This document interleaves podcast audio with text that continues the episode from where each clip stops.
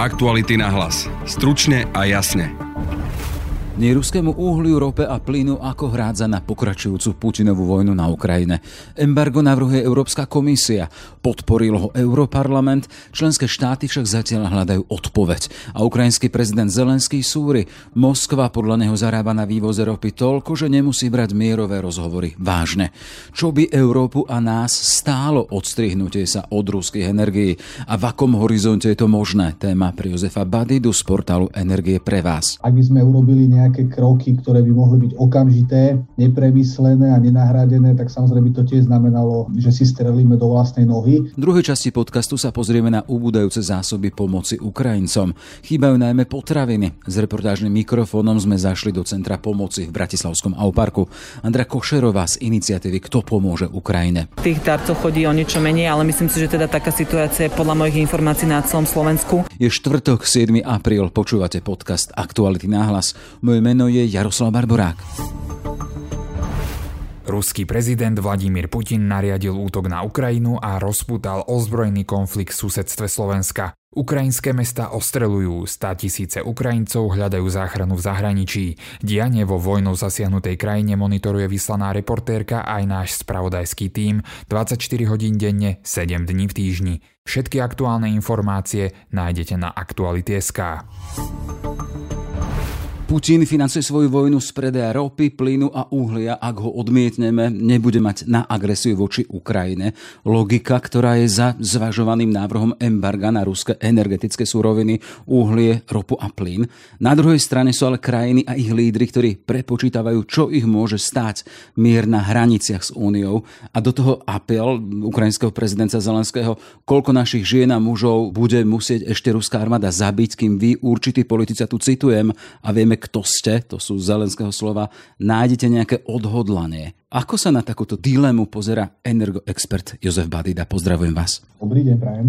Tak samozrejme je úplne pochopiteľné, že ukrajinská strana volá o všelijakých možnostiach, ktoré samozrejme majú potenciál ukončiť toto krvi prelievanie, jednoducho túto vojnu na Ukrajine, ktorá je strašná. Takže dá sa to samozrejme pochopiť tá ich pozícia. Na druhej strane aj my ako Európa, respektíve krajiny, ktoré sme vysoko závislé na dovozoch uhľovodíkov z Ruska, ak by sme urobili nejaké kroky, ktoré by mohli byť okamžité, nepremyslené a nenahradené, tak samozrejme by to tiež znamenalo, že si strelíme do vlastnej nohy. V tomto naozaj je pozícia európskych politikov nezávidenia hodná majú čo zvažovať, na ktorú stranu sa prikloniť. Spomínali sme dilemy, vojna ich prináša a také, ktoré sme si doteraz ani nevedeli predstaviť, ale skúsme si načrtnúť, prečím vlastne tí politici stoja na jednej strane Rusko, ktoré z vývozu žije a tu sa chcem spýtať, aký objem jeho exportu tvoria uhlie, ropa a plyn. Ruská ekonomika je založená predovšetkým na exporte tých uhľovodíkov, vy ste ich vymenovali. Oni v podstate ročne dokážu naplniť štátny rozpočet z predaja týchto komodít asi na tých 45 až 50 50%. Takže naozaj je to významná položka toho ruského štátneho rozpočtu. Čiže ide o čosi životne dôležité a keď dotiahneme s tým, čo by s ním urobilo to embargo, po ktorom volá Zelenský a prikláňa sa k tomu z časti Eurokomisia, vieme, Europarlament už povedal svoje, že to podporuje. Treba vnímať, že Európa nie je jediný odberateľ ruských e, uhľovodíkov, hoci asi e, väčšinový. Samozrejme sú tam aj iné krajiny, pre všetkým z Ázie, ktoré odoberajú tiež tieto komodity. Takže áno, ak by aj Európa prestala odoberať ruské paliva, významne by to zasiahlo E, ruský štátny rozpočet, ale na druhej strane nemôže povedať, že by to bola veľká nula, keďže sú tu stále iné krajiny, ktoré jednoducho stále odoberajú, v podstate aj my stále odoberáme, ale aj oni by asi odoberali ďalej tieto uhľovodíky a preto by stále asi Rusi mali nejaký príjem e, za predaj týchto komodít. Na druhej strane teda máme Európsku úniu aj členské štáty. Vieme, že napríklad len pri plyne pokrývajú tie ruské zdroje 40%. Ako je to e, s ropou a uhlím? 40% je naozaj pri tom zemnom plyne, avšak to číslo je nerovnomerne rozložené po celej Európskej únii. Je rozdiel, či je odberateľ Francúz alebo Slovák. Francúzsko má vynikajúco diversifikované tie zdroje, pre nich tie ruské dodávky až tak veľa neznamenajú oproti iným krajinám. Majú to dobre diversifikované. Na rozdiel od nich napríklad Stredná Európa je o mnoho viac závislá na ruských dodávkach napríklad e, toho zemného plynu. Slovensko podľa štatistik EÚ je tu na úrovni asi 85% Ja si však myslím, že v našich rúrach ani iný plyn nie je ani nebol ako Rusk. A keď hovoríme o ostatných e, komoditách, pri rope tá závislosť EÚ je asi na úrovni 27 až 40% dodávok celkových ropy. A čo sa týka uhlia, tak tam sa to pohybuje až, až do tých 50% Takže vidíme, že závislosť je, je obrovská ale vravím nerovnomerná, nerovnomerná medzi jednotlivými krajinami. Vidíme teda, že lídry členských štátov nie sú jednotní v postoji k embargu, sú za tým e, rozdielne závislosti na tých surovinách. Vieme napríklad, že Nemecko je najväčším dovozcom ruského uhlia, červenú pre embargo na plyn a ropu otvorene zastáva Viktor Orbán. Čiže čo je za tými rozdielnymi postojmi? Pravím jednoznačne, to bude asi tá rozdielnosť v závislosti, jednoducho to, to percento, do akej miery jednotlivé krajiny sú závislé na tých ruských dodávkach. Stredná Európa je na to najhoršie oproti tej západnej. Dokonca tieto problémy v minulosti sme tu už mali, tú energetickú bezpečnosť sme tu otvárali a komisia aj pripravila nejaké riešenia minimálne na to, aby si krajiny medzi sebou pouzatvárali dohody o solidarite, ak by došlo k výpadkom napríklad ruských dodávok. No my dnes nemáme tieto dohody na stole, my nevieme, či by Holandiania, Belgičania boli ochotní obetovať svoj komfort, napríklad pokiaľ ide o ten zemný plyn v prospech Slovenska, Česka, či by e, ochudobnili svoj priemysel a dali časť dodávok na Slovensko. Takže jednoducho na to nie sme pripravení. Neboli sme na to, nepripravovali sme sa na to roky, rokúce a teraz takéto okamžité skratové riešenia by veľmi zaboleli a ešte by to bolo aj rôznorodé po celej Európskej únie. A čo by teda embargo, keby bolo dotiahnuté naozaj pre členské štáty vlastne Európskej únie znamenalo? Keby sme teda dali naozaj ten stop plynu, rope a uhliu? Samozrejme začalo by sa asi horúčkovité zháňanie komodity celosvetovo Niekde by sa to podarilo, niekde nie. My však máme problém, že nám chýbajú tie, tie zmluvy o solidarite, dokonca prepoje nie sú odskúšané z, z tej západnej Európy až k nám. Otázne, či aj keby sme mali už teraz dokončený plynovod slovensko-polský, či zo Svinujúšče z LNG terminálu na v Balckom mori vieme dopraviť zemný plyn na Slovensko. Čiže máme veľa otázok, sme pred ťažkou situáciou, ťažkou dilemou. Takže horúčkoviteľu by sme naháňali e, komoditu. Samozrejme, komodita, ak by aj bola v nejakých množstvách, niekto by sa iný uskromnil, tá cena by bola extrémna. My už dnes vidíme, že ceny sú vysoké oproti minulým rokom, tak by to vystrelo do extrémnych výšok. Takže určite tá cena No, s tým spojená inflácia, ekonomika, takže hlavne obrovský dopad e, na obyvateľstvo, na priemysel. To s tými trebalo rátať. Vieme, že na tie rôzne energoscenáre sa pripravuje aj naša vláda. Včera prijala zatiaľ utajený krízový plán pre prípad výpadku dodávok energii. Viete, čo obsahuje vy? Iba predpokladám, že to bude o nejakých obmedzovaniach dodávok, naháňaní dodávok z iných krajín, ale keďže je to utajený materiál, tak e, nemám, nemám e, dostatočné informácie. Podľa niektorých zdrojov riešiť napríklad to, odkiaľ Slovensku zabezpečí ten plyn a ropu, či možnosť príkazu fixných cien pre dodávateľov elektriny. Aké možnosti máme my ako Slovensko, keď hovoríme o alternatívnych zdrojoch? No, skutočne veľmi obmedzené. Pokiaľ sme hovorili o rope, tak e, zatiaľ na Slovenskom prúdi ropa e, cez e, ropovod družba a odoberá ho v podstate iba rafinérka Slovnaft. Je tu existujúca trasa cez Balkán, cez Maďarsko Adria v nejakej obmedzenej miere Problém by však bol dostať, e, ani nie tak, že dostať inú ropu e, do rafinérky, to keby sa aj teda podarilo, že by bola nejaká konkurenčná ropa, ale nebola by takto, na ktorú je technológia Slovnaftu stavaná. Je otázne, či by ju vedel vôbec Slovnaft spracovať, respektíve za akú dobu a za aké financie by sa vedel prispôsobiť. A ak by teda nebol dostatok e, pohodných hmot do Slovnaftu, či by sme teda vedeli doviesť, alebo iné spoločnosti vedeli doviesť na Slovensko náhradné pohodné hmoty z iných krajín. Lebo asi by bol cel, celkovo problém um, s pohodnými hmotami a z ropu ako takou. Pokiaľ ide o zemný plyn, tak samozrejme do Európy máme nasmerovaných viacero plynovodov. Ak teraz odmyslíme si práve tie, ktoré privážajú ruský plyn, ktorý by v prípade embarga boli vypnuté, tak e, sú tu možnosti ešte z plynu z Azerbajdžanu, z Alžírska, z Norska a potom ten skapalný zemný plyn. Avšak máme po Európe nerovnomerne rozmiestnené tie kapacity na príjmanie toho skapalného zemného plynu, hlavne to v západnej Európe, takže otázka, či vieme dostať k nám do strednej Európy. E, pokiaľ ten potrubný plyn, no tak tam už sú to naozaj maxima, na ktoré sa tlačí ten plyn, takže je otázne, či by sa ešte dokázali navýšiť. Takže aj pri tom zemnom plyne by sme mali problém nahradiť tie ruské dodávky. No a to už ani neveravím o tej cene, ktorá by asi bola ukrutne vysoká. Jasné, že všetko ide cez peniaze, zvlášť je to tak zvláštne, keď sa to teraz musí vyvažovať alebo porovnávať s tým, že na tej druhej strane e, padajú ľudské životy, ale predsa len dá sa hovoriť o odhadovaných cenách takéhoto embarga? No, vieme si zatiaľ povedať iba tie extrémne situácie, pokiaľ je už, už existujúce ceny, ktoré, ktoré poznáme za ten posledný mesiac, keď sa nám začalo hovoriť o tých o, o obmedzeniach ruských dodávok do Európy. Pokiaľ by sme hovorili o rope, tak tá ropa Brent, to je taká tá ktorá sa medzinárodne obchoduje, tak tam bola cena na úrovni 130 dolárov za barel, čo bola tá maximálna. Aktuálne je to nejakých 100 dolárov za, za barel a v prípade plynu to bolo ešte extrémnejšie. Tam, keď sa hovorilo o tých o zastavení dodávok, tak mesačný kontrakt e, práve, myslím, že to bolo na apríl, tak v marci stál až v jednom momente v nejakých 340 eur za megawatt hodinu. Aktuálne je to tiež nejakých 100 eur za megawatt hodinu. Takže asi by sme sa priblížili, až, asi aj preskočili tieto ceny. A teraz si povedať, že my už v tejto chvíli vieme, že budeme mať problém na Slovensku s cenami energie na rok 2023 tak pre domácnosti ako neregulárny segment. Tam bude očividne nevyhnutná pomoc vlády, štátu. No a tieto potenciálne embarga na dodávky ruského plynu ropy by určite ešte, ešte výrazne zhoršili tieto ekonomické predpoklady a veľmi by zaťažili potom aj rozpočet, aj peňaženky všetké, celého obyvateľstva v podstate. Čiže sú pred nami len čierne scenáre. Je to tak, no ono, toto je akože najcitlivejšia otázka, preto vrajme nechcel by som byť v koži európskych politikov, ktorí vôbec musia zvažovať e, tieto dve témy. Avšak teraz si povedať, domácu úlohu sme si v Európe neurobili, nemáme diversifikované zdroje, hlavne u nás v Strednej Európe a takéto okamžité riešenia, o ktorých sa ľahko možno hovorí, ale o mnoho ťažšie implementuje, e, sú naozaj, e, v podstate môžu byť devastujúce aj pre tú ekonomiku možné dopady embarga na ruské zdroje a Jozef Badida z portálu Energie pre vás. Všetko dobré, nech sa vám darí. Ďakujem pekne, dovidenia, do počutia. Počet utečencov z Ukrajiny stále rastie, no darcovia pomoci sa vyčerpávajú.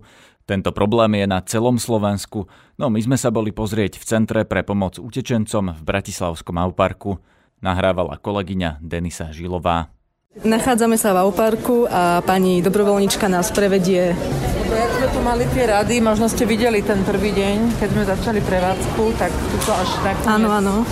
Stálo veľa ľudí, čo samozrejme nebolo ideálne ani pre nich, ani pre tie prevádzky ale pozerám tak, že dnes je tu o dosť menej ľudí, no, ako tu bolo. uvidíte prečo nie, lebo máme čakareň. Ako ľudí, ľudia sú takí istí, len už majú kultivovanejšie podmienky na to čakanie. Čiže počet ľudí je v podstate rovnaký. rovnaký. rovnaký. To, čo sme schopní vybaviť, my máme teraz časové sloty, registrácie, takže my presne vieme, kedy kto má prísť a potom prídu na presný termín, takže tu vôbec nemusia čakať. Nevedia, že teraz možno, že majú o 16. alebo tak. No a potom teda prídu sem a tento priestor slúži jednak ako príjem darov. To je tá strana, kde ste vošli vy, kde nám dobro, ľudia nosia Aha. dary. To je naša vlastne jediný zdroj, z čoho vlastne fungujeme. Takže vidíte, tuto tu sú Ukrajinci, ktorí už idú dnu.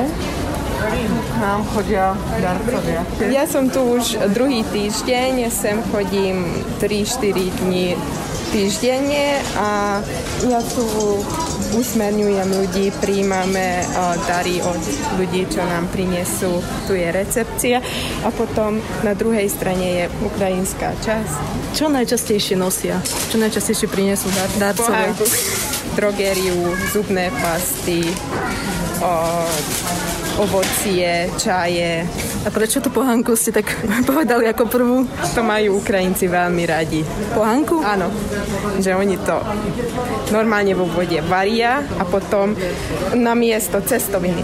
A proti tým prvým dňom, ako sa to vyvíja, ako sa to zmenilo? No napríklad už e, menej tých Ukrajinek plače, a dobrovoľníci sa už poznajú, už to je také super, už to tak funguje. Od pondelka do štvrtka sem chodievam. Koľko týždňov už to je zhruba? Od začiatku. Momentálne sa tu pri mne nachádza členka e, iniciatívy Kto pomôže Ukrajine, Andrea Cocherová. Dobrý deň. Dobrý deň, prajem. A viete nám zhodnotiť posledné dni, atmosféru posledných dní oproti tým prvým, oproti tým začiatkom? A určite je atmosféra taká pokojnejšia, že chodí menej ľudí, aj darcov, aj, aj o niečo menej ľudí, e, ktorí si chodia vyzvihnúť pomoc, ale to je spôsobené tým, že sme zaviedli registračný systém, čiže aby nemuseli ľudia stať v rádoch, takže sa tá situácia taká upokojila. A čo hovoríte na to, že vlastne ubúda dar darcov a ubúda aj tých dobrovoľníkov, ako keby kvázi sa ten počet znižuje. V našom centre, čo sa týka dobrovoľníkov, tak my toto nejak nepociťujeme, čiže my do, dobrovoľníkov máme stále, stále dostatok, tých darcov chodí o niečo menej, ale myslím si, že teda taká situácia je podľa mojich informácií na celom Slovensku, že tie centra humanitárnej pomoci vlastne s týmto zápasia. A e, ja to považujem za, za úplne logické a pochopiteľné, že um, nemôžeme do nekonečna čakať, že, že ľudia a firmy, že budú poskytovať humanitárnu pomoc. A myslím si, že už nastáva taký čas, kedy sa o toto oveľa viacej bude musieť postarať štát. Tak teraz vlastne ministerstvo práce, sociálnych vecí a rodiny e, e, oznámilo, že zavádza nejaké nové, teda že uvádza nové projekto, projekty a mňa zaujíma, či ste do toho zapojení aj vy. Áno, kolegovia z iniciatívy sú súčasťou takýchto rokovaní, takže, takže prebieha tam presne komunikácia a diskusia na to, že akým spôsobom by sa vlastne dalo viacej pomáhať. Myslíte si, že bude to mať aj reálne, reálny význam, že to v praxi aj pocitíme? No akože ja pevne verím, že tá situácia nastane, lebo však to vidíme, že všetci, hej, že toto akoby, že nemusí nikto prísť do takéhoto centra, aby videl, že aká tá situácia je, takže ja si myslím, že všetci kompetentní sú si tohto veľmi dobre vedomí, že, že tá situácia je veľmi kritická ako pre ľudí, ktorí prichádzajú z Ukrajiny, tak aj pre ľudí, ktorí vlastne akože sú, sú na Slovensku ovplyvnení ekonomicky. Môžeme sa posunúť ďalej. Vidíme tu kopec krabíc. Prosím vás, čo je oblečenie v tých krabiciach? Vidím tam jednu otvorenú. Áno, v týchto konkrétnych teraz je, teraz je oblečenie, ktoré sme vlastne dostali nové v, pred dvomi dňami, takže to teraz vykladáme, ale potom tieto ďalšie krabice, to je tzv. trediaca linka, čiže my vlastne všetky veci, ktoré k nám prichádzajú, tak takto triedime, aby sme to mohli evidovať, dávať do skladu a mali o tom prehľad. Mm-hmm. Čiže tuto pracuje veľké množstvo dobrovoľníkov, ktorí vlastne triedia tie veci. A zhruba koľko dobrovoľníkov je tu dnes, alebo koľko tu tak spolupracuje s vami? No nám akože sa, sa tu za jeden deň vymení približne 100 dobrovoľníkov, tým, že sme otvorení vlastne skoro 12 hodín denne, takže kontinuálne je potreba, aby tu tí dobrovoľníci boli. My sme teraz na tzv. Slo- slovenskej časti, alebo teda príjmovej, ale na druhej strane je, je obchod, ktorí navštevujú Ukra- Ukrajinci a tam sú takmer výlučne práve že ukrajinskí dobrovoľníci. Čiže my tu máme skupinu približne 50-60 dobrovoľníkov z Ukrajiny, ktorí pravidelne sem chodia a, a chodia pomáhať vlastne, vlastne Ukrajincom a mnohí z nich sú ľudia, ktorí utekli pred vojnou. Aké oblečenie ľudia zháňajú? Tak teraz je to vyslovene, že sezónne oblečenie a teda musím povedať, že oblečenie patrí jedna z tých komodít, kde nie, nie je nejaký zásadný problém, že my keď vlastne dáme vízu, že potrebujeme jarné oblečenie, tak sme v tom celkom efektívni už iná situácia je v prípade základných potravín, ale teda hlavne akože kvôli tomu, že tam je naozaj že tá potreba úplne najväčšia, sú základné potraviny a základná hygiena. A vy ste vlastne v podstate teraz zaviedli jednorázovú pomoc ľuďom a čom je to lepšie alebo respektíve horšie oproti tej predchádzajúcej, kedy tu mohli chodievať, keď tu mohli chodievať vlastne viackrát tí ľudia. My sme mali od začiatku zavedené najskôr, že jedenkrát do týždňa, ale ešte skôr ako vlastne ten prvý týždeň ubehol, tak sme vlastne toto pravidlo zmenili a na jednorazovú pomoc a to práve kvôli tomu, že sme videli, že tá potreba je naozaj obrovská takže nám prišlo, že je férové a spravodlivé, aby sa ušlo čo najväčšiemu počtu ľudí, preto na teraz je to nastavené na jednorazovú formu podpory a takisto je tie spomínané poukážky, ktoré vlastne poskytujeme, tak tiež ide o jednorazovú pomoc. Takže toto sme ešte stále... Toto už je sklad. Toto sklad. už je vlastne mm-hmm. skladová, skladová časť. Mm-hmm. Tak sa presuňme do časti, kde Môžem sú utečenci. Vidím tu detské oblečenie. Áno. Že máme tu detské oblečenie, aj aj topánky, aj kočiky, aj autosedačky, aj nejaké školské potreby, tie tiež od nej veľký záujem. Takisto toto sú potreby do domácnosti. No a toto je vlastne časť potravy na kozmetiky, čiže sú to také dve zóny, ktoré potom aj limitujeme, čo sa výberu týka.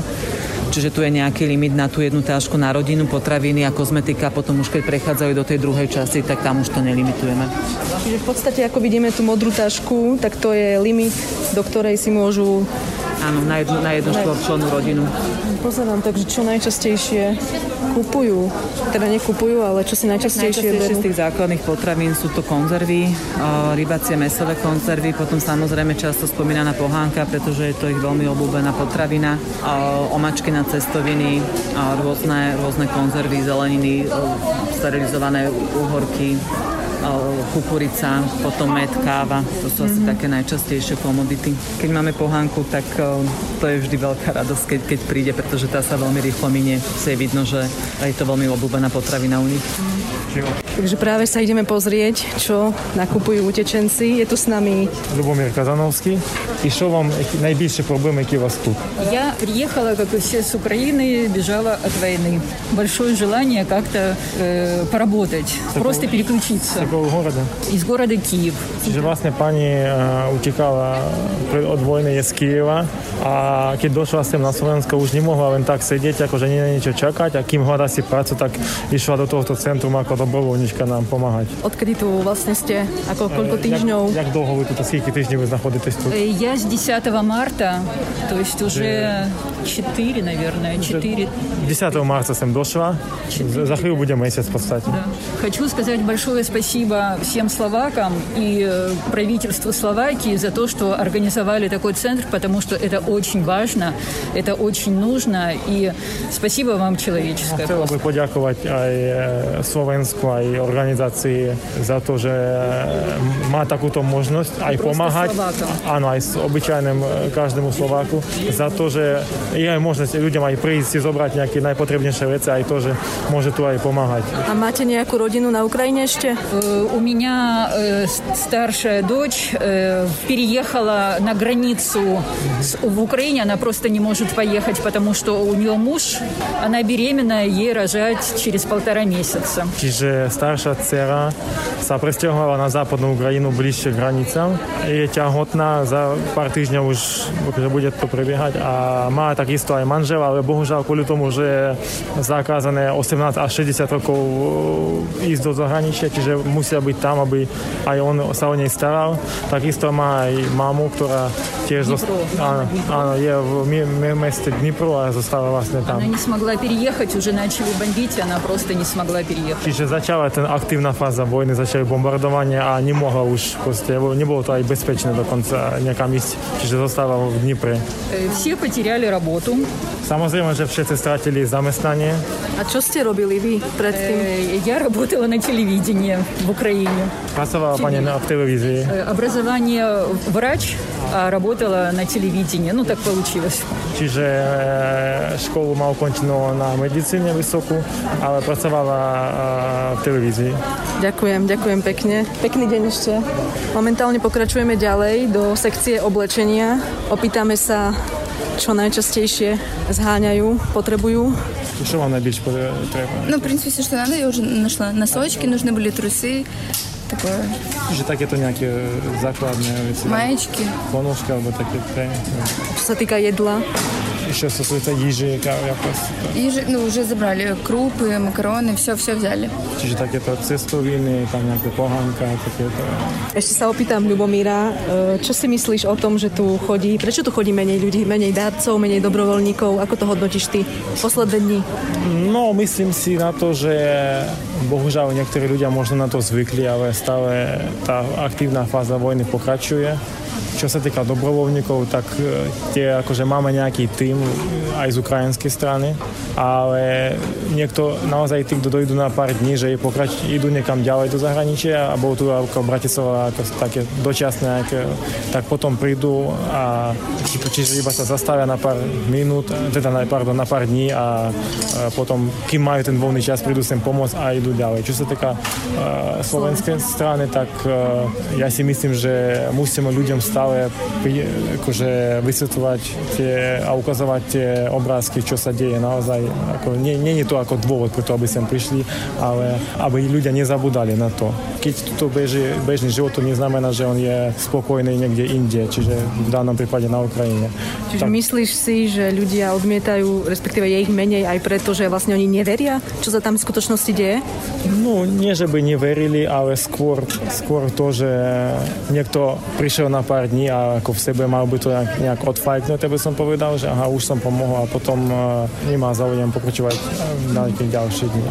To teda ja si myslím tak. Musí prísť proste nejaká podpora od biznesu alebo od štátu, aby to naozaj bolo zabezpečené a pravidelné doplnenie, lebo nemôžeme spolahať, sa spolahať len na bežných občanov, ktorí aj tak robia všetko preto, aby my sme mali tie najzákladnejšie veci pre ľudí. A niekedy sa tu zastavia ľudia len preto, aby, teda Ukrajinci, aby sa opýtali, že kam majú ísť? Áno, pýtali sa aj na prácu, veľa mi ľudí píše na Facebooku, na Instagrame, všade, kde majú na mňa kontakt. Prídu niekedy aj naozaj, že potrebujú iba kočík pre deti alebo tak, že, alebo kde môžem si nájsť úrad práce, bežné otázky. Ja odporúčam uh, hneď ukazujem skupinu na Facebooku, ktoré je tam viac ako 30 tisíc ľudí, Ukrajince na Slovensku sa volá.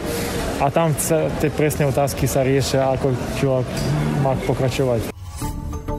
Aktuality na hlas. Stručne a jasne. Sme v závere. Za pozornosť ďakujú Peter Hanák, Denisa Žilová a Jaroslav Barborák. Aktuality na hlas. Stručne a jasne.